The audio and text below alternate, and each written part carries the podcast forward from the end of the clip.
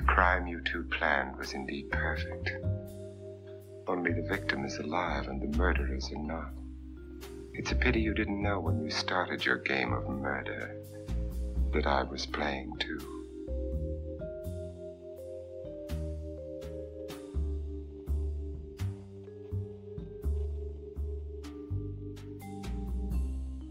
Stany Zjednoczone, rok 1990.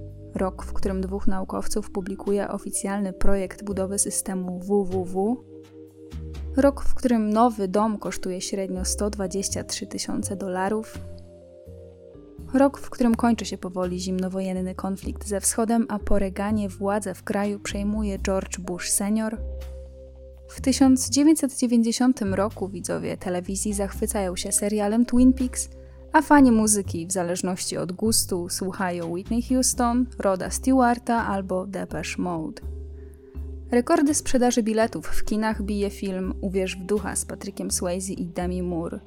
Niektórzy wolą jednak oglądać trzecią część Ojca Chrzestnego, film, którego pierwsza część lata temu przywróciła blask Marlonowi Brando. Dokładnie w tym samym roku funkcjonariusz policji w Los Angeles odbiera dziwny telefon – moim domu zastrzelono człowieka, mówi zachrypły głos w słuchawce.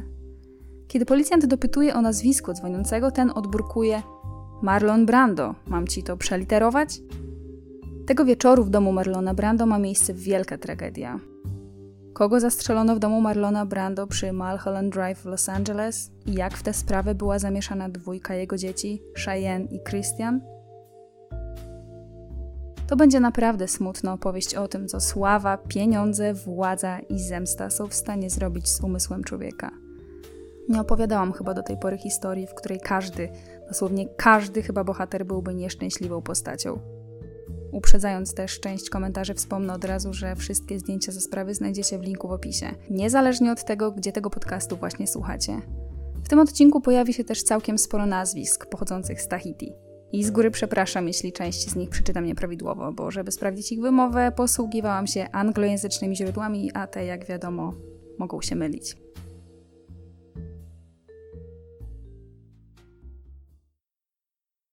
Zacznijmy więc od początku, czyli tego, bez którego dzisiejszej opowieści by nie było. Od wielkiego Marlona Brando. Nie będę streszczać tutaj jednak jego dokonań aktorskich, bo o tym pisało naprawdę wiele autorów. Chciałabym się tutaj skupić na jego życiu prywatnym, chociaż wiem, że gdyby jakimś cudem słuchał tego z zaświatów, to pewnie natychmiast by mnie za to znienawidził.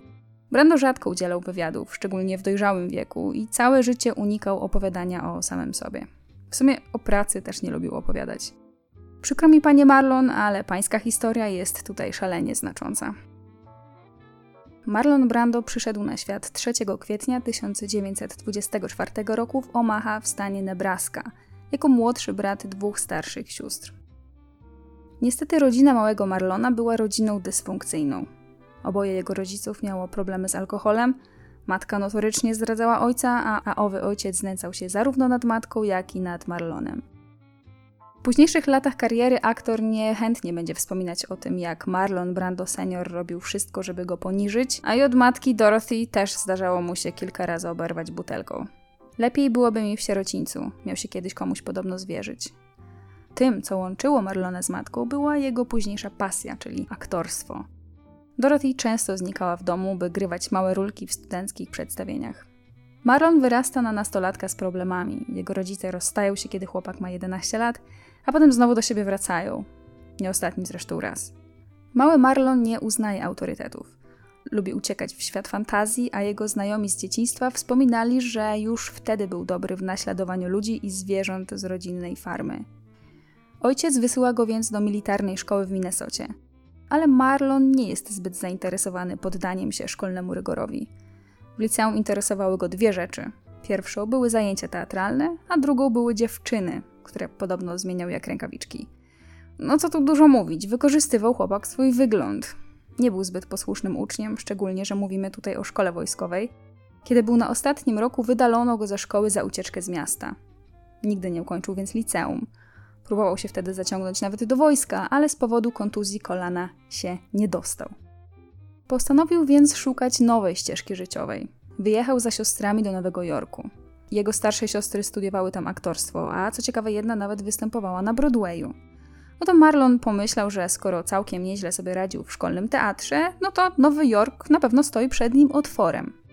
Wielu pewnie pomyślałoby sobie, że Boże, co to za zadufany dzieciak, który nie wie nic o życiu. No pewnie nie wiedział, ale Nowy Jork faktycznie stał przed nim otworem. Bo facet miał nie tylko świetny wygląd, który dobrze prezentował się na scenie, ale też talent. Wtedy trafił pod skrzydła Steli Adler, takie teatralne guru nowojorskiego aktorstwa, która była żydowskiego pochodzenia. Stella pokazuje mu metodę Stanisławskiego, czyli metodę aktorską, która wymagała całkowitego utożsamienia się z postacią, czyli bycia postacią, a nie tylko jej odgrywania. I okazuje się, że to było to, do czego Marlon Brando jest stworzony. Dzisiaj w sumie metoda Stanisławskiego jest kojarzona właśnie z nazwiskiem Brando i właśnie dzięki tej rewolucji w aktorstwie, jakiej Brando dokonał swoją grą, jest dzisiaj uznawany za taką legendę kina. Tak jakby się ktoś zastanawiał, skąd się wziął jego fenomen. Ale Stella Adler nie zakończyła tej znajomości na relacji nauczyciel-uczeń. Wdała się w gorący romans z dwudziestokilkuletnim wtedy Marlonem, który był wschodzącą gwiazdą nowojorskiego teatru. Nie wiem, czy to ona jego wykorzystała, czy to był jakiś poważny związek, bo zarówno Stella, jak i Marlon mieli w środowisku opinię uwodzicieli. Wiele źródeł donosi, że w tamtym okresie Marlon co noc przyprowadzał do mieszkania znajomego jakąś inną dziewczynę. Sam nie potrafił nawet zliczyć, ile przewinało się przez jego łóżko w ciągu jednego miesiąca. Właściwie to nawet nie kończył na dziewczynach. Marlon nawiązywał też przelotne znajomości z mężczyznami. Jego najsłynniejszym chyba kochankiem, którym był przez wiele lat, był francuski aktor Christian Marcon. Nie mam zielonego pojęcia, czy dobrze to wymówiłam. W międzyczasie u Marlona zamieszkała jego matka, która po raz kolejny odeszła od ojca. Niestety, chociaż Marlon przyjmuje ją pod swój dach, to ta tego nie docenia. I Marlon ma powtórkę z dzieciństwa. Dorothy codziennie pije, a ten musi jej szukać w okolicznych barach, a potem się nią opiekować. Sam z kolei stroni od alkoholu, a zamiast tego skupia się na graniu. I w końcu poświęcenie się aktorstwu odnosi spektakularne skutki. W 1947 roku Marlon otrzymuje rolę w sztuce Tennessee Williamsa Tramwaj zwany pożądaniem. Chociaż może powinna nazywać się Marlon zwany pożądaniem. Wszyscy zakochują się w Marlonie. Razem z całą tą jego niewyraźną mową, mamrotaniem pod nosem i improwizowaniem na scenie. To była szybka droga do Hollywood. Pierwszą rolę zagrał w filmie Pokłosie wojny, gdzie wcielił się w weterana wojennego na wózku inwalidzkim.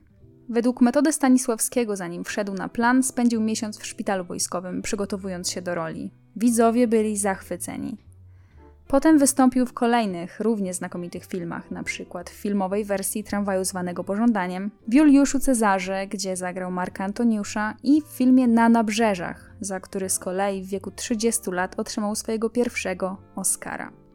Wiecie, on był największym objawieniem historii kina od czasów, nie wiem, Lorenza Oliviera. Tyle, że prywatnie wielu ludzi opisywało go jako pajaca albo jako buca, który jako dojrzały facet stanie się jeszcze bardziej zgorzknięty. Niespodziewana sława była jednak dla niego więzieniem. Marlon Brando całe życie będzie pragnąć wolności tak mocno, że w końcu znienawidzi swój zawód i nie będzie miał do aktorstwa żadnego szacunku. Kłócił się z reżyserami na planie, zawsze miał własną wizję tego, jak ma wyglądać jego rola, romansował z koleżankami z planu, a kiedy chciał się zbuntować, to podobno przestawał się myć i zmieniać skarpetki. Nie wiem na ile to prawda, ale musiałam o tym wspomnieć. Dzisiaj mówi się, i w sumie on sam nawet się do wielu z tych rzeczy przyznał, że wśród ludzi z branży romansował z Marilyn Monroe, Vivian Lee, Shelley Winters, ale też z Paulem Newmanem, Montgomerym Cliftem czy Rockiem Hudsonem. I przy takim trybie życia, chociaż brukowce i opinia publiczna pewnie mogły naciskać, to Marlon nie planował się żenić. Do czasu. W 1954 roku 30-letni Marlon poznał Ritę Moreno, aktorkę, która dzisiaj znana jest chyba przede wszystkim za rolę w musicalu West Side Story.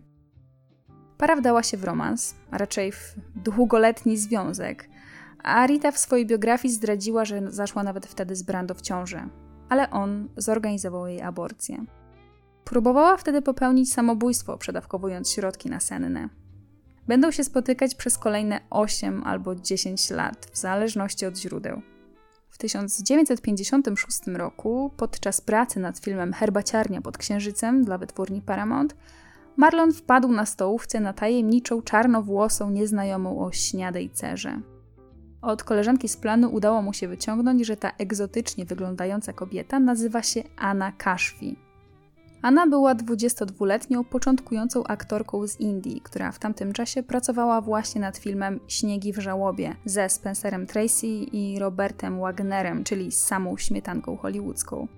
Kiedy Marlon rozpoczął swoje mini dochodzenie, dowiedział się, że Anna pochodzi z dobrej rodziny, jej ojciec jest architektem, sama urodziła się w Kalkucie i że była uczennicą francuskich zakonnic.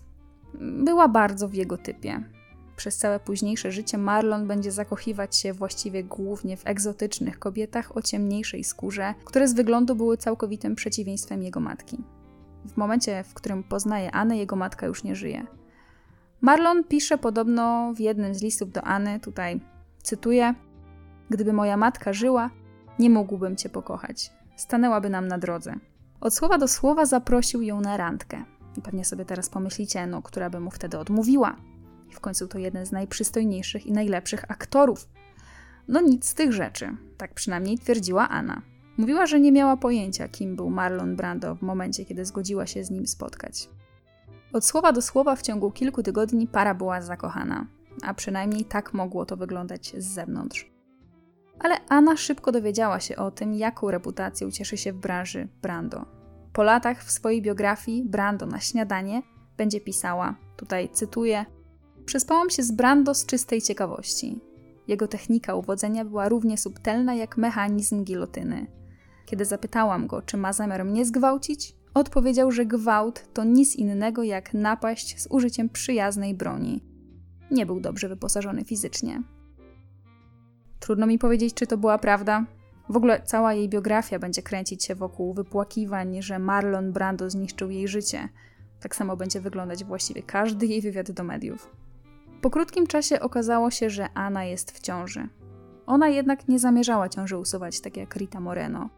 Chciała dziecko urodzić. Marlon się więc oświadczył. Wiele osób dzisiaj podnosi, że Marlon oświadczył się Anie wyłącznie z powodu ciąży. Z kolei ojciec Marlona, który swoją drogą wybłagał u Marlona wybaczenie i który w domu Marlona mieszkał chwilowo z Aną, gdy Marlon wyjeżdżał za granicę na plan, twierdził, że Anna jest z jego synem wyłącznie dla ogromnego majątku. Jedno wiemy na pewno. Anna z pewnością była o Marlona bardzo zazdrosna. Już w trakcie ich związku zaczęła podejrzewać Marlona o to, że jego znajomość z Ritą Moreną wcale się tak naprawdę nie zakończyła. Co więcej, kiedy poznała Christiana Marką, tego francuskiego aktora, którego nazwiska nie potrafię wymówić, szybko wyczuła, że pomiędzy panami jest wyraźna chemia. W końcu jednak para się pobiera. 11 października 1957 roku na ceremonii przed pastorem prezbiteriańskim przysięgają sobie, że będą ze sobą na wieki. Wytrzymują łącznie 11 miesięcy. Zanim jednak się rozwiodą, w prasie będzie wrzeć. Największy playboy Hollywood jest w końcu usidlony. Ale Anna wydawała się niewzruszona pozycją swojego męża.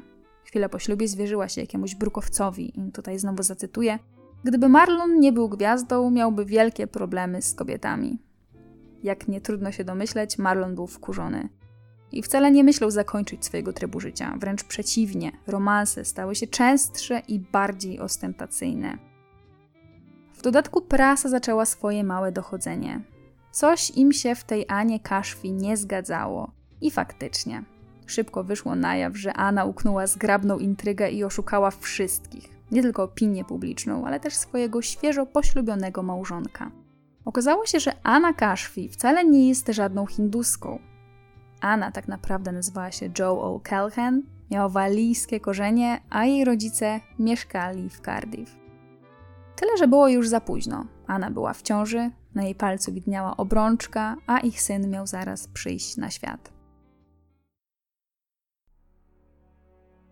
Pięć miesięcy po ich ślubie, a dokładnie to 11 maja 1958 roku, w amerykański Dzień Matki, rodzi się pierworodny syn 34-letniego Marlona Brando i Anny Kashfi. Ojciec postanawia nadać mu na imię Christian, a raczej Christian, ale pozwólcie, że będę to spolszczać. Imię nadane jest oczywiście po jego przyjacielu i kochanku Christianie Marquand. Anna z kolei chce, by ich synek nazywał się Devi, Ostatecznie nazywają go Christian Devi Brando. Rodzina przeprowadza się do nowego domu przy Mulholland Drive w Los Angeles, wielkiej posiadłości wybudowanej przez samego Howarda Hughesa, ikonę lotnictwa i filmowego producenta z lat dwudziestych. Niestety nie będzie to historia o szczęśliwej rodzince. Anna i Marlon kłócą się właściwie cały czas, przede wszystkim o syna. Anna ma skłonności do wybuchów agresji, sięgania po zbyt duże ilości środków nasennych i picia zbyt dużych ilości alkoholu.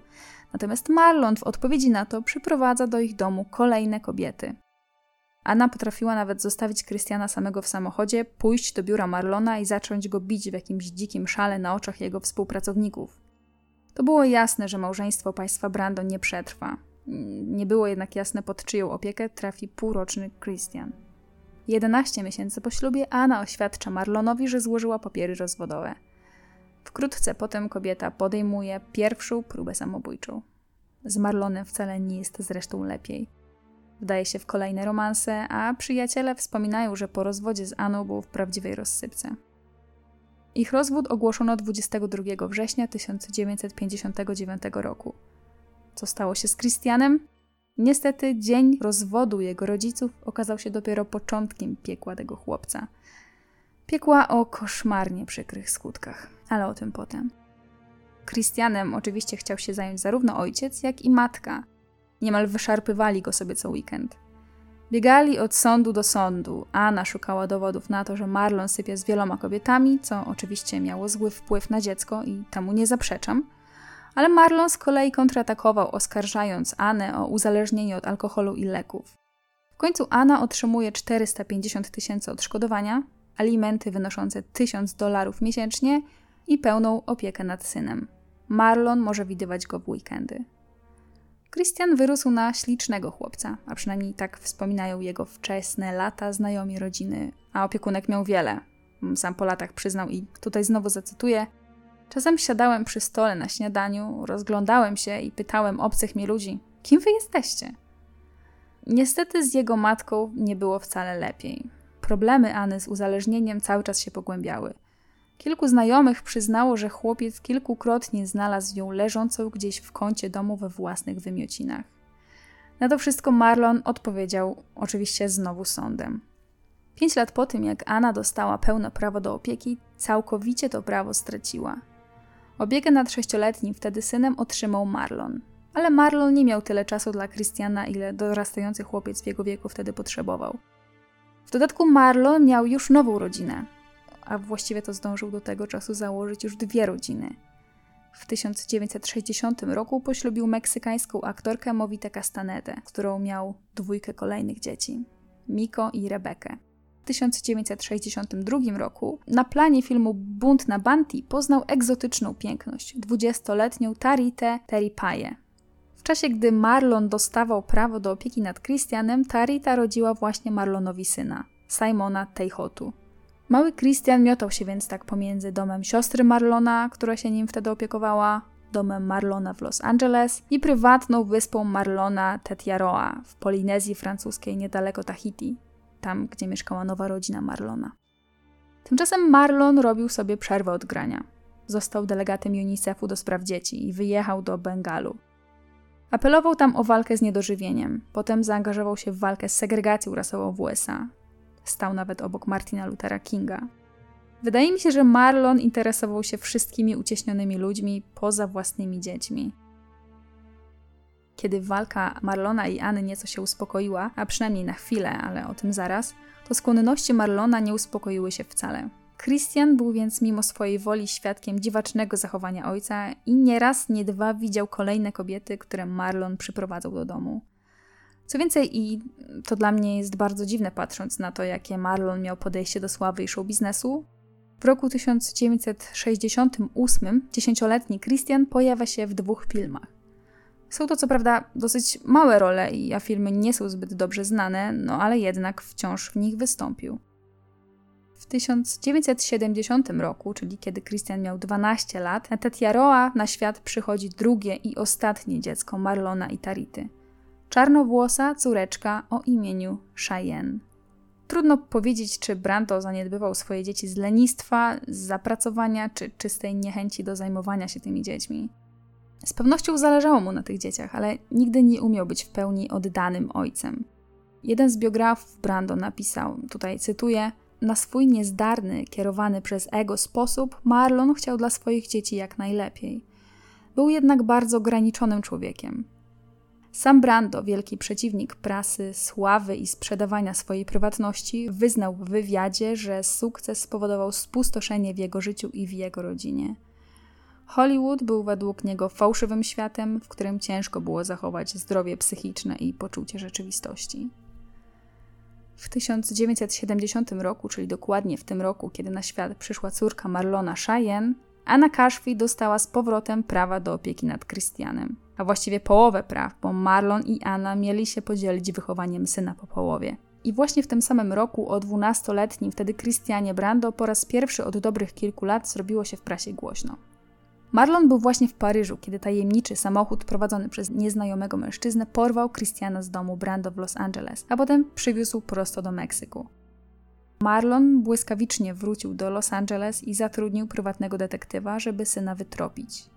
Kilka dni później detektyw odnalazł dwunastolatka ukrytego według jednej wersji w namiocie hipisowskiego obozu, a według innej w jaskini, również z hipisami, a wszystko to przy granicy z Meksykiem. Towarzyszyło mu wtedy podobno sześciu mężczyzn i dwie kobiety. Żadnej z tych osób Marlon nie kojarzył. Christian też ich nie kojarzył.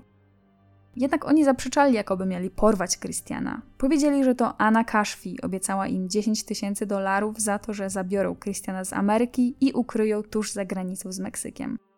Tyle, że zanim Marlon wylądował w Los Angeles, to Anna była już aresztowana i wcale nie za porwanie, ale za prowadzenie pojazdu pod wpływem alkoholu i za zakłócanie porządku. Christian po raz kolejny wylądował więc u ojca na pełen etat. Marlon zadbał o jego edukację.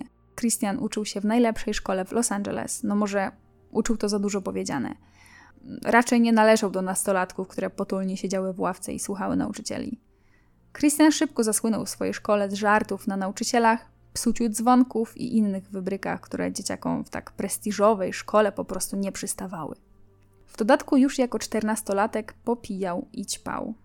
W końcu, kiedy miał 16 lat, wyrzucono go ze szkoły, na co Christian bez najmniejszego problemu po prostu przystał. Próbował potem różnych prac jako przycinacz drzew, spawacz, a nawet przez pewien czas uciekł samotnie na Alaskę, gdzie pilotował barkę rybacką. Próbował nawet sił w aktorstwie. Tyle, że możecie się pewnie domyślać, że rozpocząć karierę jako aktor, będąc synem samego Marlona Brando, no to łatwo nie było. W dodatku Marlon cały czas próbował ingerować w każde zawodowe poczynania swojego syna, spotykając się potajemnie albo i mniej potajemnie z reżyserami i producentami filmów, jak tylko dowiedział się, że Christian jest typowany na odtwórcę jakiejś roli. Prywatnie Christian uwielbiał naturę i jak tylko mógł, uciekał z dala od zgiełku Hollywood. Ale nie na wyspy ojca na Tahiti, czyli dom jego najmłodszego rodzeństwa. Christian wolał uciekać do miasteczka w stanie Waszyngton, gdzie jego ojciec miał posiadłość. Tam chłopak wędrował po lasach i łowił ryby. Kiedy wracał do Los Angeles, wolał przesiadywać u sąsiada, Jacka Nicholsona. Relacje z Marlonem coraz bardziej topniały, a Christian stawał się coraz większym samotnikiem. Zaczął też zadawać się z okolicznymi ćpunami i gangami motocyklowymi. W dodatku znajomi wspominali, że w obecności Marlona Christian się kurczył, jak gdyby aura i osobowość Marlona przyćmiewały charakter Christiana. Zaczęły się kolejne problemy z prawem, nawet kilka razy policja przyłapała go na posiadaniu marihuany. Niemal cały czas był na haju. Ojciec na początku oczywiście próbował coś robić, ale bez żadnych jakichś konkretnych skutków. W końcu, podobnie jak ojciec, zaczął sprowadzać do ich wspólnego domu kobiety. Z matką stopniowo zerwał wszystkie swoje kontakty. Wydaje się, że jedyną osobą z całej rodziny Brando, która była mu naprawdę bliska, to była jego przyrodnia siostra Cheyenne. W 1981 roku Christian ożenił się ze swoją przyjaciółką z dzieciństwa, makijażystką Mary McKenna. Rozwiedli się po sześciu latach. W 1987 roku dostał rolę we włoskim filmie The Price at Stake. Po powrocie z Włoch podobno zaczął otrzymywać telefony z pogróżkami. Ktoś podobno szeptał mu do słuchawki: Zabiję całą twoją rodzinę i zacznę od ciebie. Christian w odpowiedzi na to miał podobno wyposażyć się w kolekcję broni. Tak, na wszelki wypadek. W relacjach z ludźmi podobno był nieśmiały. Rzadko przyznawał się do popularnego ojca i rzadko przedstawiał się z prawdziwego nazwiska. Pomiędzy rokiem 1980 a 1990 wystąpił w kilku filmach i telewizyjnych produkcjach, używając pseudonimu Gary Brown. No, widać więc, że faktycznie nie był to typ dziecka gwiazdy, która chciała, żeby nieco blasku ich rodziców spłynęło i na nich. Christian w żadnym stopniu nie chciał wykorzystywać tego, z jakiej pochodził rodziny. Przeciwnie, wydaje mi się, że chciał się nawet trochę od niej odciąć. Z całej rodziny Brando, tak jak już wcześniej wspomniałam, miał kontakt właściwie tylko z jedną osobą. Tą osobą była jego przyrodnia siostra Cheyenne, młodsza o 10 lat córka Marlona z trzeciego małżeństwa. Te dwójkę łączyły nie tylko wspólne korzenie czy zaniedbanie ze strony ojca, ale też skłonność do depresji. Mówiło się, że Christian miewał stany depresyjne. No, w sumie trudno, żeby wyrósł na zdrowego psychicznie człowieka po takiej emocjonalnej huśtawce, jaką mu zafundowali rodzice. Z Cheyenne było jeszcze gorzej. Wcześniej tylko o niej napomknęłam, a teraz chciałabym poświęcić jej chwilę z osobna, bo jak nie trudno się domyśleć, Cheyenne także będzie bohaterką dzisiejszego zdarzenia. Cheyenne Brando urodziła się 20 lutego 1970 roku jako córka Marlona i jego trzeciej żony Tarity. Poza przyrodnim rodzeństwem miała tylko jednego brata biologicznego, Teihotu. Ta dwójka wychowała się na Tahiti, ale długo nie żyli jako rodzinka w komplecie. Ich rodzice rozwiedli się po dwóch latach małżeństwa. Marlon zarówno córce, jak i synowi nie pozwalał odwiedzać go w Stanach. Mówił, że jako Tahitańczycy są zbyt ufni i że w takim miejscu jak Ameryka szybko zostaliby zniszczeni. Malutka Cheyenne, chociaż bardzo rzadko widywała swojego ojca, to podobno za nim szalała. Ale sytuacja zmieniła się o 180 stopni, kiedy dziewczyna zaczęła dorastać. Wydaje się, że zaczynała rozumieć, że to, jak rzadko widzi swojego ojca i to, jak wygląda jej życie, nie jest do końca normalne. W wywiadzie z 1990 roku powiedziała, tutaj cytuję: Wpadał na wyspę raz, dwa razy do roku, ale nawet nie interesowało go to, czy zobaczy mnie, czy nie. Chciał nas i nie chciał jednocześnie. Im Cheyenne była starsza, tym coraz bardziej jej zachowanie stawało się podobne do przyrodniego brata Christiana. Ona również porzuciła szkołę. Ona również zafascynowała się szalonym światem narkotyków i alkoholu w równie młodym wieku. Szybko wyprowadziła się też z domu i zamieszkała ze swoim chłopakiem Dagiem Droletem. Dag Drolet był starszym od niej o 4 lata Tahitańczykiem i pochodził z bardzo dobrej rodziny. Był synem Żaka Denisa Droleta, faceta, który przez 17 lat służył we francuskiej marynarce wojennej, a po wojnie był członkiem Zgromadzenia Terytorialnego Polinezji Francuskiej, a później dyrektorem Terytorialnego Urzędu Edukacji w Polinezji. Krótko mówiąc, rodzina z zasługami. Marlon bardzo dobrze znał rodzinę Daga od wielu, wielu lat, właśnie z wysp Tahiti. Niestety relacja Daga i Cheyenne była szalenie burzliwa. Dzisiaj ciężko jednak dojść do tego, co pomiędzy nimi się tak naprawdę działo. Podobno skarżyła się na to, że Dag poturbował ją podczas kłótni kilka razy. Inni, na przykład właśnie ojciec Daga, wspominali z kolei, że to Cheyenne miała skłonność do agresji. Z pewnością ta relacja nie była zdrowa, ale jakoś chyba im się układało, bo byli razem przez 4 lata. Ten czas nastoletnich eksperymentów zbiegł się akurat też z decyzją o tym, że zostanie modelką.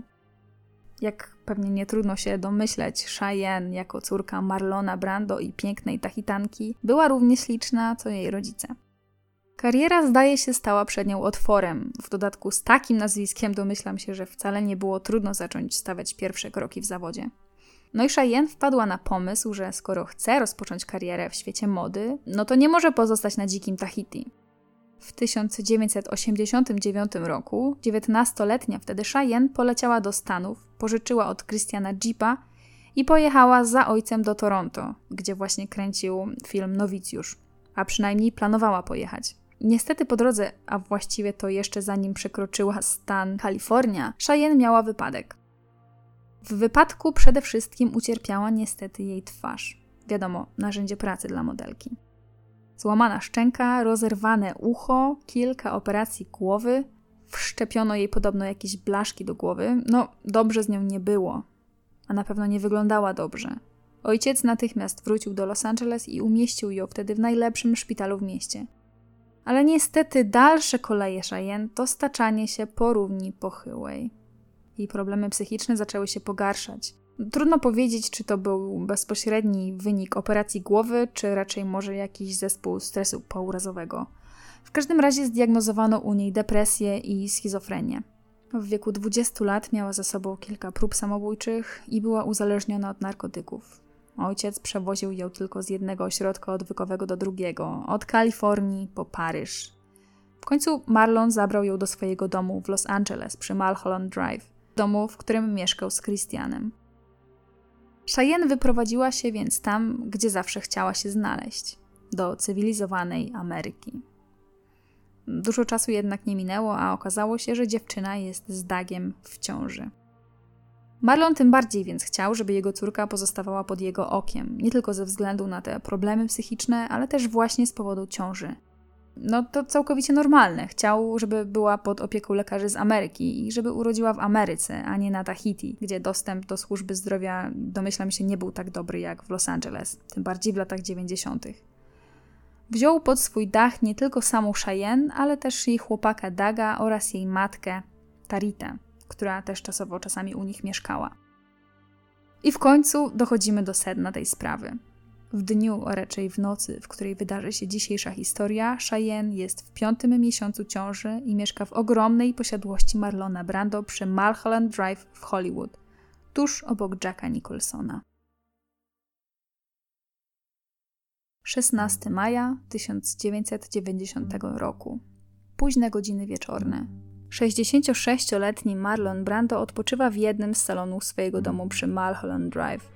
Tego wieczoru w domu byli też jego 32-letni syn Christian, jego ciężarna 20-letnia córka Cheyenne, jej 26-letni chłopak Doug Drolet oraz jego była żona Tarita. Nagle do pokoju wpada zdenerwowany i wyraźnie oszołomiony Christian. Ojciec natychmiast wyczuwa, że jest pod wpływem alkoholu. Może się nie zatacza i nie bełkocze, ale z pewnością coś tego wieczoru pił. Doug nie żyje, oznajmia mu Christian. Marlon jest całkowicie zbity z tropu. Tato, Doug nie żyje, powtarza mu wtedy Christian. Marlon zauważa, że jego syn trzyma w ręku broń. Niewiele myśląc, bierze od syna pistolet i wkłada ją pod poduszkę. Potem Christian prowadzi ojca do drugiej części domu, gdzie, jak powiedział, rzekomo nie żyje Doug. Po drodze mówi jeszcze, tutaj cytuję: Tato, to nie ja. On rzucił się na broń i wtedy padł strzał. Kiedy Marlon schodzi do pokoju dziennego, widzi Daga, który jak gdyby nigdy nic siedzi na kanapie przed włączonym telewizorem. W jednej ręce trzyma zapalniczkę, a w drugiej pilot od telewizora. Jego palec cały czas leży na jednym z przycisków do zmieniania kanałów. Gdyby ktoś mijał go na szybko, to pewnie nie zauważyłby tam nic dziwnego. Ale gdyby przyjrzał się bliżej, zapewne dostrzegłby fakt, że Doug miał dziurę od śmiertelnego postrzału w twarzy, a dokładniej to tuż pod lewym okiem. Chciałem mu tylko pogrozić, to był wypadek. Bełkocze cały czas Christian, kiedy Marlon próbuje ratować Daga metodą usta-usta. W międzyczasie do salonu wchodzi Tarita, której wydawało się, że słyszy stłumiony odgłos wystrzału. Kiedy widzi, co się dzieje, traci przytomność. Cheyenne w tym czasie śpi, zupełnie nieświadoma, w innej części domu. Potem, według oficjalnej wersji wydarzeń, Marlon bierze za telefon i o 22.45 dzwoni na policję. Kilka minut później funkcjonariusz Tom Jefferson zjawia się na miejscu zbrodni. Na kanapie w salonie przed telewizorem na wpół leżącej pozycji spoczywa ciało młodego, bardzo dobrze zbudowanego, wysokiego faceta z postrzałową raną oddaną prosto w twarz. Wyglądał jakby po prostu oglądał telewizję, będzie potem wspominać Jefferson. Dzisiaj źródła nie są zgodne co do tego, czy Doug faktycznie miał w dłoni pilot i zapalniczkę, czy nie miał. Zdjęcia z miejsca zbrodni, które ja widziałam, rzeczywiście ukazują go właśnie takiej pozycji, ale czy faktycznie takiej pozycji leżał, kiedy znalazł go Marlon, tego nie wiemy. Nieco podpity i przerażony Christian Brando opowiada policji, co się według niego stało. Mówi, że zastrzelony mężczyzna to chłopak jego przyrodniej siostry. Twierdzi, że wcale nie chciał go zabijać. Przyszedł tylko do niego z bronią, żeby go nastraszyć, kiedy dowiedział się, że bije jego siostrę. Okazało się, że kilka godzin wcześniej Christian i Cheyenne jedli we dwójkę kolację na mieście. Tam Cheyenne miała wyznać bratu, że Doug bywa wobec niej agresywny i że zdarza mu się ją uderzyć. Tego nie wytrzymuje i obiecuje sobie, że kiedy tylko wrócą, a Cheyenne pójdzie na górę spać, skonfrontuje się ze swoim niedoszłym szwagrem. Tyle, że sprawy nieco wymknęły się spod kontroli. Doug, zamiast jak się pewnie domyślał Christian, spokornieć i złagodnieć na widok broni, to bardzo się zdenerwował i się na Christiana rzucił, żeby mu tę broń wyrwać. I właśnie wtedy ponoć w trakcie szamotaniny broń wystrzeliła i trafiła Daga prosto w twarz. Marlon przynosi ze swojego pokoju narzędzie zbrodni, ale policja, poza tym jednym pistoletem, konfiskuje coś jeszcze. Duże coś jeszcze. A dokładnie były to karabin, strzelba, pistolet maszynowy, karabin szturmowy, kilka sztuk broni ręcznej oraz jakiś nielegalny tłumik. Nie wiem, czy taki arsenał broni jest faktycznie niezbędny do obrony własnej. A przecież tak Christian będzie się tłumaczył, wspominając o tym, że przecież jakiś czas wcześniej otrzymywał dziwne telefony z groźbami.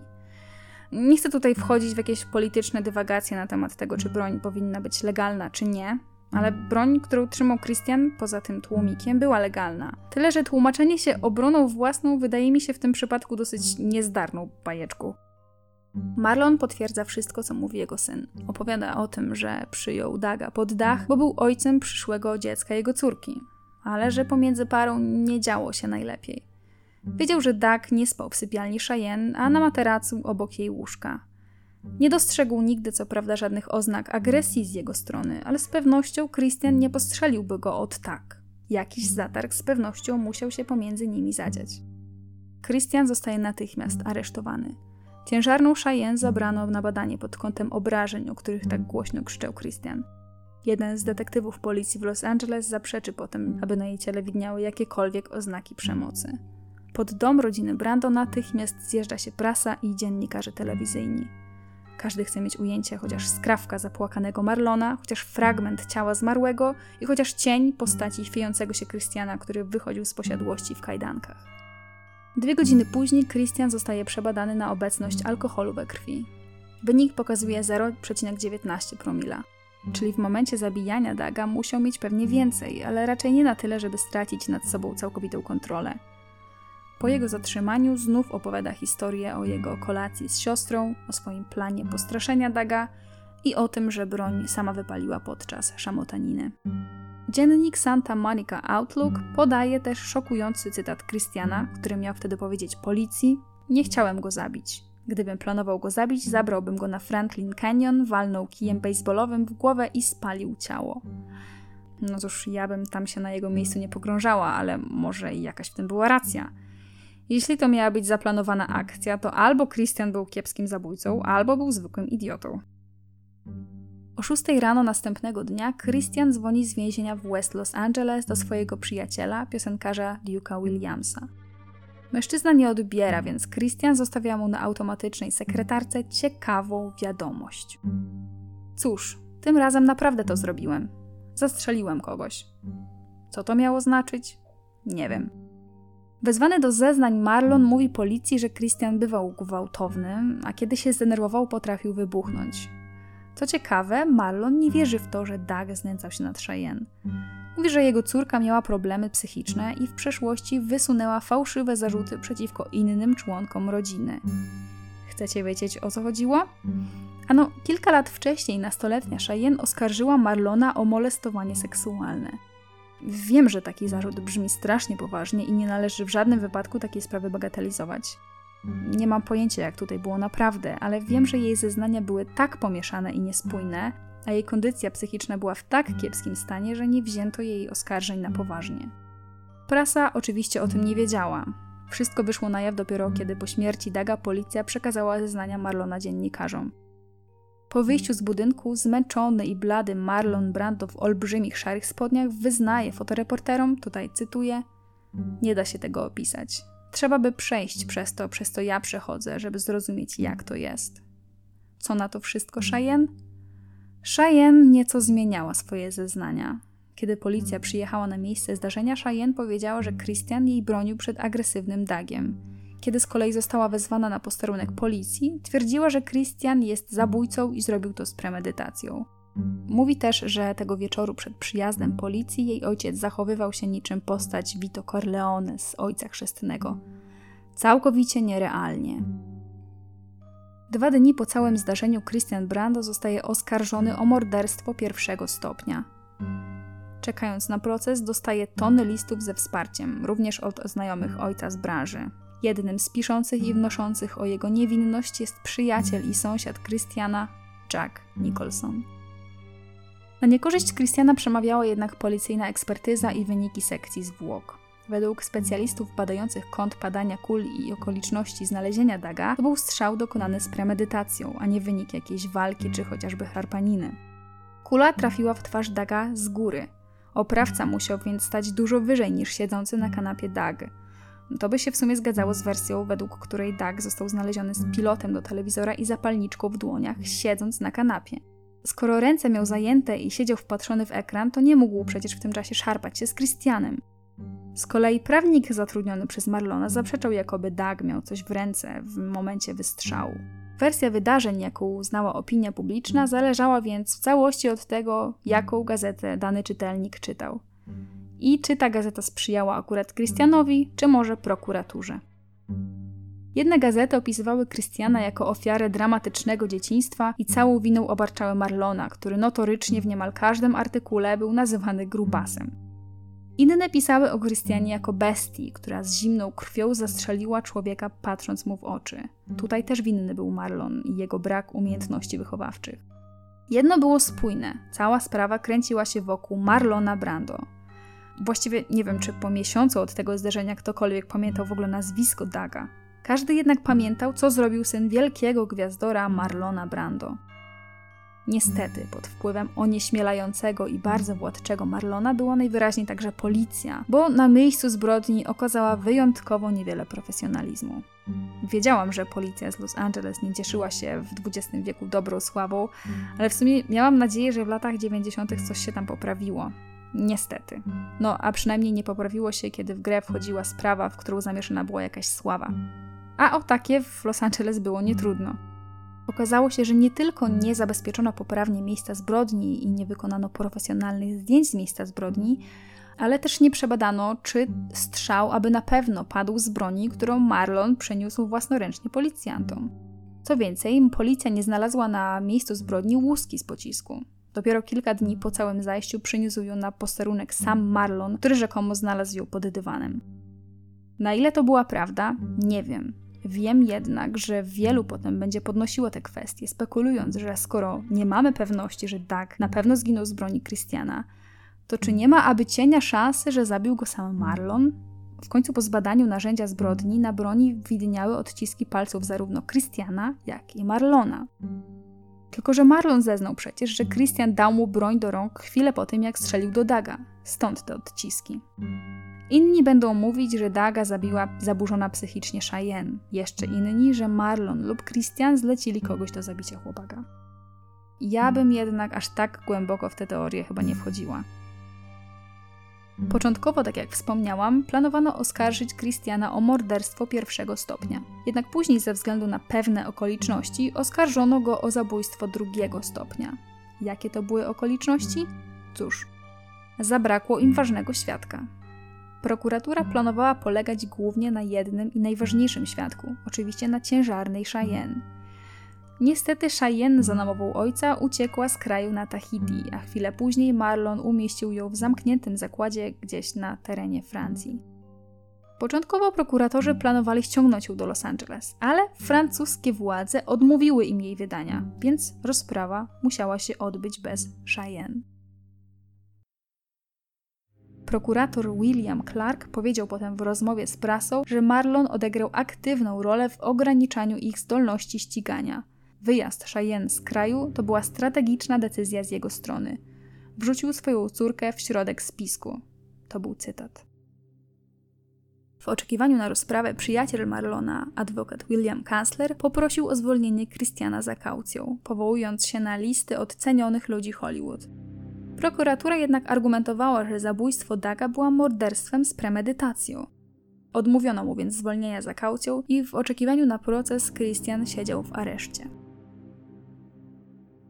Kolejne 10 miesięcy to były głównie niemal cyrkowe potyczki w mediach pomiędzy prawnikami, świadkami, policją, dziennikarzami i rzekomymi przyjaciółmi rodziny, bo przecież każdy miał coś do powiedzenia mądrego lub mniej. Telewizja ogłosiła sprawę Christiana Brando jedną z najgłośniejszych spraw karnych w historii Los Angeles. Gazeta Los Angeles Times ujawniła długo skrywaną tajemnicę rodzinną. Cheyenne cierpiała na schizofrenię. Cała jej historia, każdy ośrodek, w którym była i każdy objaw zostały starannie opisane w mediach. Marlon Brando, który przez całe swoje życie bronił się przeciwko sprzedawaniu prywatności w mediach, mógł tylko patrzeć na to, jak każdy brud spod jego rodzinnego dywanu wyłania się na światło dzienne. Cheyenne, która przebywała w tym czasie na Tahiti, rodzi syna, któremu nadaje tahitańskie imię Tuki. Niestety, z jej psychiką jest coraz gorzej. Zaraz po urodzeniu synka próbuje przedawkować leki. Odratowuje ją wtedy biologiczny brat. Jakiś czas później matka znajduje córkę powieszoną na łańcuchu na drzewie. Wtedy również udaje się uratować. Na właściwej rozprawie adwokat Christiana wspomniał o problemach Christiana z alkoholem. Powołuje się na zeznania Christiana, który zapewniał, że między nim a Dagiem doszło do szarpaniny. Dowodem na to miała być odległość, z której według badań Dag został postrzelony. Wiecie, jaka była odległość, z jakiej Dag był postrzelony? Kilka centymetrów. Czyli albo faktycznie się szarpali, albo, co gorsza, Christian z pełną premedytacją przyłożył broń do głowy Daga i nacisnął spust. Prokuratura wyciągnęła też na światło dzienne sprawę nielegalnego tłumika. To dlatego wystrzału nie było słychać w innych częściach domu. Policjanci, którzy się tą sprawą zajmowali, opowiedzieli się po wersji wydarzeń obrony. Christian z kolei szlochając na stędzie dla świadka opowiedział, że kiedy po kolacji z siostrą wszedł do pokoju, Doug oglądał telewizję. Miał wtedy do niego krzyknąć: Bijesz moją siostrę, a następnie odwrócić się, by odejść. Wtedy Doug wyciągnął rękę i próbował chwycić pistolet. Broń wystrzeliła prosto w jego twarz, a dokładnie tuż pod lewym okiem. Siedziałem tam i patrzyłem, jak z faceta wychodzi życie. To cytat z jego zeznań. Najbardziej dramatyczne to były chyba jednak zeznania samego Marlona. W lutym 91 roku pojawił się w sądzie w Santa Monica z poszerzałą twarzą i rozkojarzoną miną. Był tak otyły, że ledwo mieścił się na miejscu dla świadka. Długo zeznawał, wypowiadając słynne dzisiaj zdanie: Myślę, że zawiodłem jako ojciec. Jestem pewien, że były rzeczy, które mógłbym zrobić inaczej w swoim życiu, ale nie zrobiłem. Ze łzami w oczach wygłasza też długie przeprosiny w języku francuskim, ojczystym języku Daga, zwracając się na sali sądowej do jego rodziców.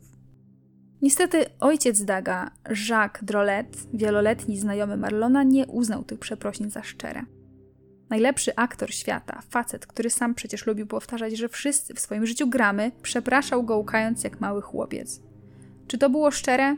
Wielu podnosiło, że nie. Ojciec Daga zeznał, że już wcześniej zauważył, że związek jego syna z Cheyenne idzie w złym kierunku. W tej relacji, owszem, była przemoc, ale ze strony Cheyenne. To ona wpadała w szał i biła Daga. Dag dawał jej czasami klapsy, ale nigdy jej nie bił.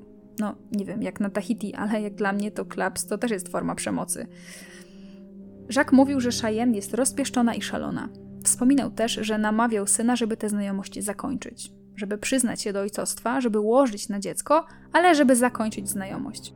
Niestety Doug go nie posłuchał. Jacques zeznał też, że Marlon i jego prawnicy wysłali Cheyenne na wyspy, żeby nie mogła zeznawać przed sądem i zniszczyć obrony swojego brata. Powiedział wtedy, tutaj cytuję, jej obecność na Tahiti to prowokacja wobec naszej rodziny. Za śmierć Daga Jacques winił Marlona. Odwoływał się też w sądzie do tahitańskiej kultury, według której obowiązkiem gospodarza domu jest dbać o bezpieczeństwo swojego gościa. Mówił, że Marlon doskonale wiedział, jakie są jego dzieci, że Cheyenne ma problemy psychiczne, a Christian bywa agresywny. Powiedział też, tutaj cytuję: Mój syn został w jego domu zabity jak pies. Znajomi Krystiana opowiadali w prasie, że zabójstwo z zimną krwią było do niego niezbyt podobne. Jego przyjaciółka i swoją drogą jego przyszła żona rzekoma nieślubna córka Elvisa Presleya, Deborah Presley, wyznała, że nie miałby odwagi, by strzelić do człowieka. Powiedziała tutaj, cytuję, on jest jak mały, przestraszony chłopiec. Z kolei jego była żona mówiła, że Christian bardzo chronił siostrę, ale z pewnością nie był typem człowieka, który może kogoś zabić.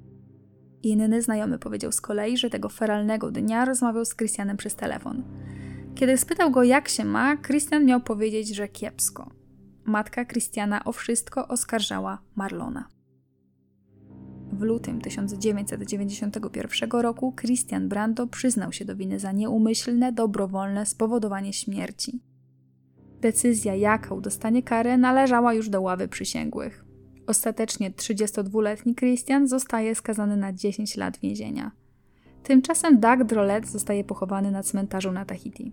W momencie zasypywania jego trumny prawie nikt o nim już nie pamięta.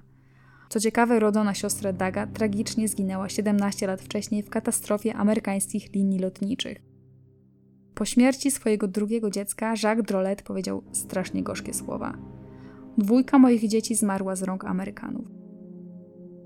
Tymczasem pogrążona w depresji Cheyenne zwierza się znajomym na wyspie, że, tutaj cytuję, kiedy myślę o Dagu, chcę być z nim. Pogrąża się w depresji, zaniedbuje synka, aż w końcu traci prawo do opieki nad nim. Opiekę nad małym tuką przejmuje jej matka Tarita. Tragedia Cheyenne ciągnie się przez kilka kolejnych lat. Przenoszą ją z ośrodka do ośrodka. Marlon zdaje się próbować ratować to, co z rodziny zostało, nawet jeśli miałby ją trzymać w tym ośrodku przymusowo. W końcu Cheyenne próbowała się już zabić kilka razy. Niestety, kiedy ktoś naprawdę chce się zabić, zawsze znajdzie sposobność, żeby to zrobić.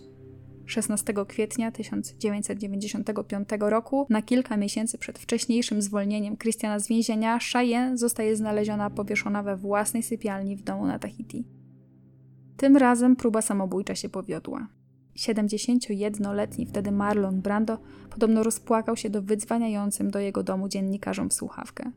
Mówiło się też, że był hospitalizowany. Cheyenne pochowano na Tahiti, tuż obok Daga Droleta. Christian z powodu kończącego się właśnie wyroku nie mógł być obecny na pogrzebie siostry. Jeszcze przed jej śmiercią udzielił krótkiego wywiadu do prasy. Powiedział wtedy, że najwyraźniej dał się nabrać na jej opowieści o znęcającym się chłopaku.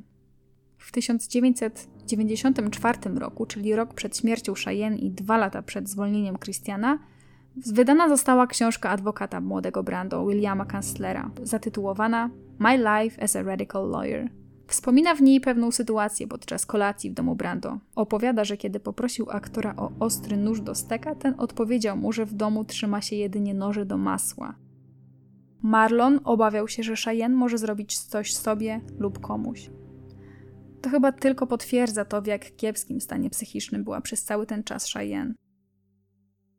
Podczas odbywania pięcioletniej kary w kalifornijskim więzieniu dla mężczyzn, najstarszy syn Marlona Brando ukończył szkołę średnią, którą za młodu porzucił i pracował w więziennym warsztacie. W 1996 roku, po odbyciu połowy kary, otrzymał warunkowe zwolnienie z trzyletnim okresem próbnym. Jednym z warunków była konieczność zapisania się do stanowego koledżu. Za namową ojca wyjechał z Hollywood, przeprowadzając się najpierw do New Hampshire, a potem do stanu Waszyngton, gdzie pracował jako spawacz artystyczny. No, niestety, nawet pomimo ścisłej kontroli ze strony znajomych Marlona, Christian wcale nie zszedł na dobrą, praworządną drogę.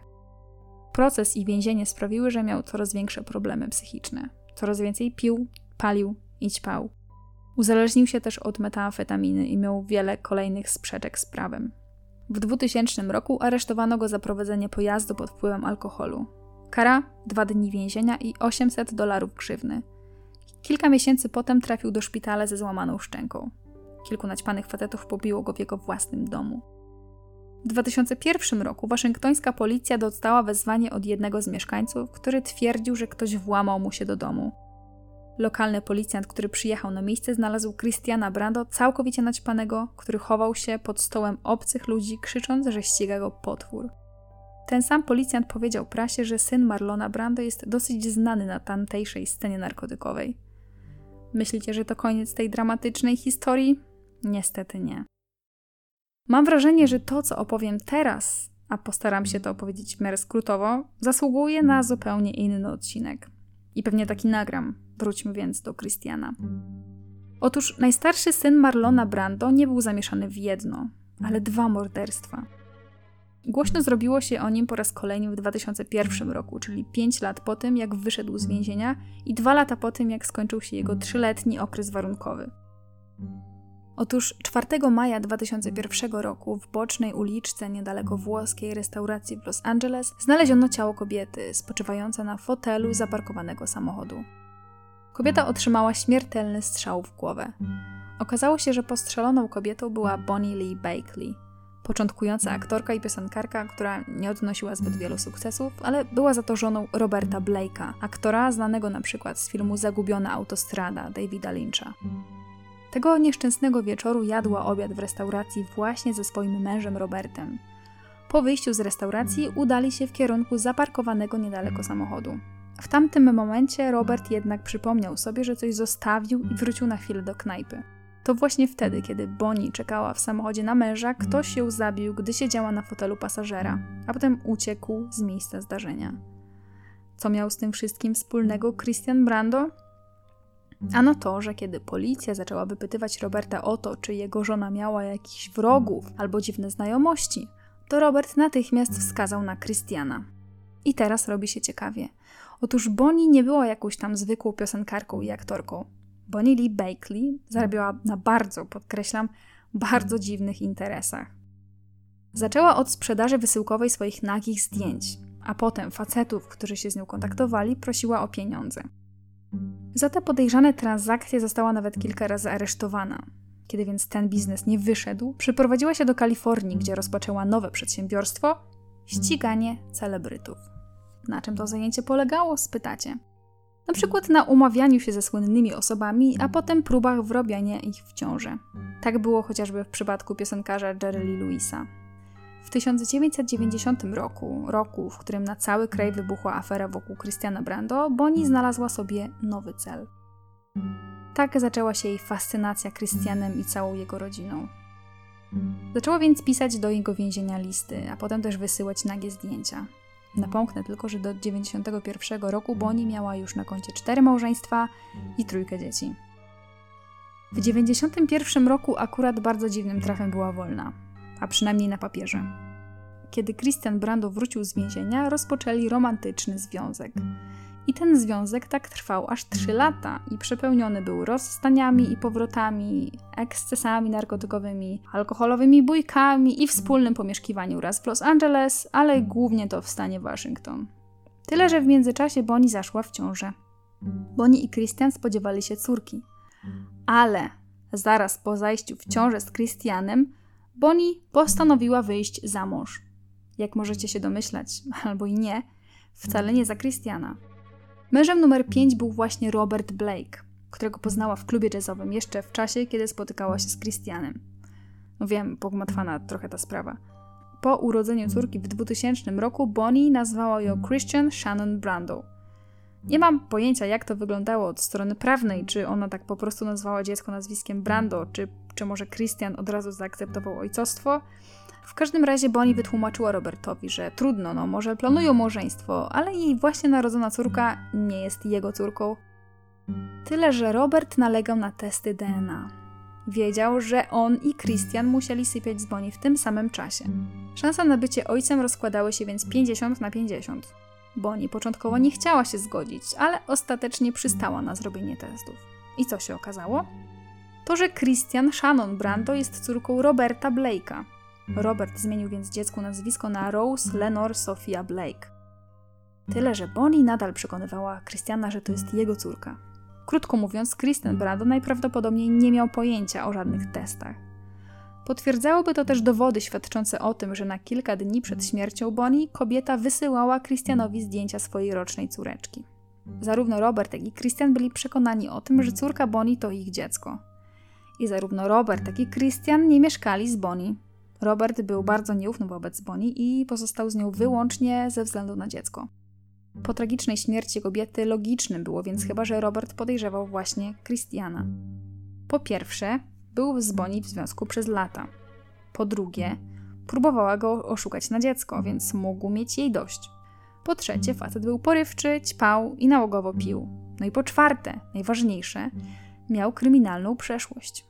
A przecież Christian nie siedział w więzieniu za kradzież torebki staruszce, ale za zastrzelenie człowieka. Kiedy doszło do rozprawy, na jaw wyszły kolejne ciekawostki. Znajoma Bonnie zeznała, że była świadkiem, jak rozwścieczony Brando miał powiedzieć o Bonnie, tutaj cytuję, ktoś powinien wsadzić kulkę w głowę tej suki. Prawnicy znaleźli też dowód, taśmę z nagraną rozmową pomiędzy Bonnie a Christianem, na której Christian wyraźnie mówi do niej, tutaj znowu zacytuję, Masz szczęście. Oczywiście nie mówię tego za siebie, ale masz szczęście, że nikt nie wbił ci kulki w głowę. Jednak Christian Brando miał solidne alibi. W dniu wypadku był w stanie Waszyngton. Potem wielu próbowało pokazać ławie sprawy tak, żeby wyszło, że Christian zabił Bonnie, ale nie własnymi rękami. Opinia publiczna też była w tej sprawie nieco podzielona. Ostatecznie Christian został uniewinniony. Według prawa nie miał z zabójstwem Bonnie nic wspólnego. Nie wiem, jaka była prawda, nie będę podważać decyzji sądu. Myślę, że jest duża szansa na to, że Christian po raz kolejny stał się pewnego rodzaju ofiarą ludzi, jakimi się całe życie otaczał. Jeśli chodzi o sprawę Bonnie Lee Bikely, to nie będę tutaj zdradzać jej zakończenia. Jak ktoś jest bardzo dociekliwy, to pewnie znajdzie u sobie w internecie. Pozwólcie, że ja pozostawię sobie tutaj furtkę do opowiedzenia tej historii w innym odcinku. Tutaj chcę się skupić na Christianie, bo myślę, że jakkolwiek głupie nie były jego życiowe decyzje, to z pewnością miał cały czas pod górkę. Żeby tego było mało, to w 2004 roku stracił ostatnią osobę na tym świecie, której jakkolwiek chyba zależało na jego życiu. 1 lipca 2004 roku z powodu niewydolności oddechowej i od lat rozwijającej się bulimii świat pożegnał Marlona Brando. Aktor miał 80 lat. To był niestety początek końca również dla Christiana. Zdewastowany Christian wrócił do Los Angeles, do domu przy Mulholland Drive. W 2004 roku poślubił w Las Vegas rzekomą nieślubną córkę Elvisa Presleya, Deborah Presley. Niestety wykonawcy testamentu Marlona chcieli dom sprzedać. Straszyli więc młodą parę postawieniem uzbrojonych strażników przy bramie. Ostatecznie nieruchomość wartą 10 milionów dolarów kupił Jack Nicholson. Młoda para nie zamieszkała jednak w domu po Marlonie. Małżeństwo zostało anulowane po niespełna trzech miesiącach po ślubie. W sądzie córka Presleya twierdziła, że Christian miał potworne napaści wściekłości, groził jej uduszeniem i terroryzował zarówno ją, jak i jej 11-letnią córkę. Ostatecznie mężczyzna przyznał się do winy i otrzymał 3 lata w zawieszeniu oraz zadośćuczynienie w wysokości 45 tysięcy dolarów. Deborah twierdziła, że suma nigdy nie została w całości wypłacona. Zanim Christian dostał jakiekolwiek pieniądze czy pamiątki po swoim ojcu, zdążył też odbyć krótki okres bezdomności. Uratowała go wtedy jego nowa kobieta, blond latynoska po czterdziestce, niejaka Donna Guion. Żyli przez kilka miesięcy na zasiłku w obskurnej części Hollywood, nie podejmując żadnej pracy. Christian czekał na spadek po ojcu. Ostatecznie wykonawcy testamentu Marlona zatwierdzają wypłatę 200 tysięcy dolarów na rzecz Christiana. Tylko, że to były pieniądze ze sprzedaży pamiątek po ojcu, a na to Christian się nie zgadzał. To tylko pogłębiło jego uzależnienie. W 2005 roku druga żona Christiana, Debora, złożyła przeciwko Christianowi pozew sądowy, oskarżając go o pobicie, do którego miał dojść jeszcze w trakcie trwania ich małżeństwa. Brando odpowiedział na te ataki informacją, że owszem, taka sytuacja miała miejsce, ale to Debora włamała się w nocy do jego domu przy Mulholland Drive, a potem go pobiła, dlatego że odmówił anulowania jej małżeństwa. Sprawa jednak nigdy nie została rozstrzygnięta. 11 stycznia 2008 roku dziewczyna Christiana znalazła go nieprzytomnego na podłodze ich wynajętego mieszkania w Hollywood. Przez 15 kolejnych dni będzie żył podłączony do respiratora w wyniku komplikacji po zapaleniu płuc. 26 stycznia 49-letni pierworodny syn wielkiego Marlona Brando umiera w publicznym szpitalu. Upokorzony, bez ubezpieczenia zdrowotnego, bez wsparcia nikogo z rodziny, pozbawiony majątku i znienawidzony przez opinię publiczną. A nie, rodzina Krystiana była obecna. Ale nie przy leżącym w śpiączce Krystianie, a przy jego spadku po Marlonie, kiedy Krystian już umarł bo nikt oczywiście nie wiedział, że większość pieniędzy Krystiana po ojcu dawno temu poszła na kolejne sprawy sądowe, prawników i opłacanie sobie odwyków. Do Los Angeles zjechała się cała rodzina, także ta z Tahiti. Przy zmarłym ciele Krystiana pojawiły się więc dwie walczące ze sobą frakcje. Z jednej strony była żyjąca z nim jego dziewczyna Donna, Tejhotu, przyrodni brat Krystiana, jego przyrodnia siostra Rebeka oraz zarządcy majątkiem ojca, przeciwległym rogu tego rodzinnego ringu stała Anna Kaszfi, pierwsza żona Marlona, czyli matka Christiana, która swoją drogą nie widziała syna od ponad 20 lat. O prawa do rzekomego majątku walczyła też oczywiście jego była żona Debora, a także Angela Borlaza, asystentka Marlona, której ten rzekomo obiecał, że będzie mogła mieszkać w jego posiadłości. Wszyscy ci ludzie kłócili się o wszystko. Nie tylko o majątek, ale też nawet o to, gdzie i jak odprawić pogrzeb, w co ubrać Krystiana do trumny i czy w ogóle ma zostać pochowany, czy może raczej skremowany. Niektórzy, na przykład matka i była żona Christiana, domagały się przeprowadzenia sekcji zwłok. Oskarżały jego dziewczynę o to, że za późno wezwała pogotowie. Deborah Presley oskarżała też wykonawców majątku Marlona. Mówiła, i tutaj cytuję, oni mieli się upewnić, że Christian będzie objęty opieką. Marlon chciał, żeby po jego śmierci Christian zawsze miał dach nad głową i zawsze miał ubezpieczenie zdrowotne. Wiedział, że Christian nie będzie w stanie zająć się sobą. Wokół tego wszystkiego swoje szpony wbijały w Christiana kolejne tabloidy, które bezpośrednio pisały, że dogonił go wreszcie fatalny tryb życia i uzależnienia. Kiedy przyszło z kolei do zapłaty za pogrzeb, to nikt nagle nie miał pieniędzy. Deborah mówiła potem, że ona i matka Christiana chodziły opowiadając tragiczną historię Christiana tabloidom po to, żeby zebrać pieniądze na opłacenie jego pochówku. Ale to nie był koniec walki o pieniądze po Marlonie. Była menadżerka, która wniosła sądowy pozew, w którym domagała się 3 milionów dolarów ze spadku po Marlonie, twierdząc, że ten kiedyś molestował ją seksualnie. Pojawiły się też żądania tahitańskich linii lotniczych, którym aktor był podobno dłużny pieniądze. Oskarżyła go nawet jakaś znajoma, która chciała uzyskać odszkodowanie za zagubiony w domu aktora pierścionek. Tahitańska wyspa, którą Marlon Brando kupił w 1965 roku, miała według jego biografii, tutaj cytuję, pozostać na zawsze miejscem, które będzie przypominać Tahitańczykom, kim są i kim byli wieki temu. Moją największą nadzieją jest przywrócenie tego, czym była Polinezja. Niestety wykonawcy tego testamentu nie dotrzymali słowa. Według niektórych dodani do finalnej wersji testamentu aktora znajomy jego szwagier, który był księgowym Marlona, sfałszowali dokument. I to właśnie oni, według żyjącego jeszcze Christiana, uniemożliwili wyspie rozwój. Niecały rok po śmierci Marlona część udziałów na wyspie sprzedano jakiemuś bogaczowi, który otworzył tam luksusowy hotel. Jak widać, kiedy w grę wchodzi wielka sława, wielkie pieniądze i wielka władza, ludzie bez wyrzutów sumienia są w stanie walczyć, nawet jeżeli walka będzie wymagała ofiar. W tej historii trudno mówić o jednej ofierze. Z pewnością ofiarą był Doug Drolet, który w 90 roku zginął tragicznie z rąk Christiana.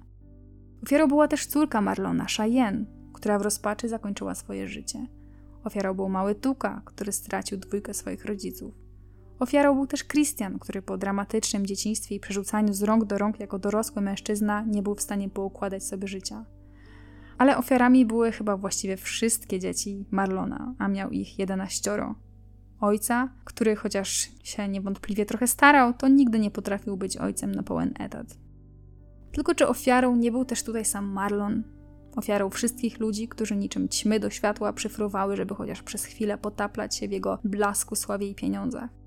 Był celebrytą znanym z tego, że najbardziej na świecie nienawidził bycia celebrytą. Jego prywatność była sprzedawana przez kilkadziesiąt lat jego kariery.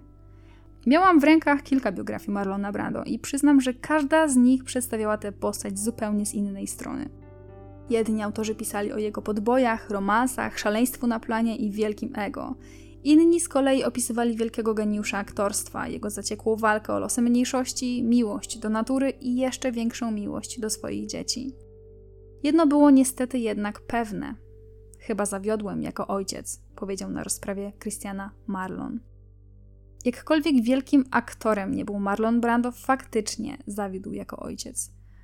Dziś żyjący przodkowie Marlona Brando funkcjonują raczej z dala od mediów. Najgłośniej było właściwie chyba o Tukim, wnuku Marlona i synu Cheyenne. Kilka lat temu cały świat obiegła informacja o tym, że Tuki jest modelem.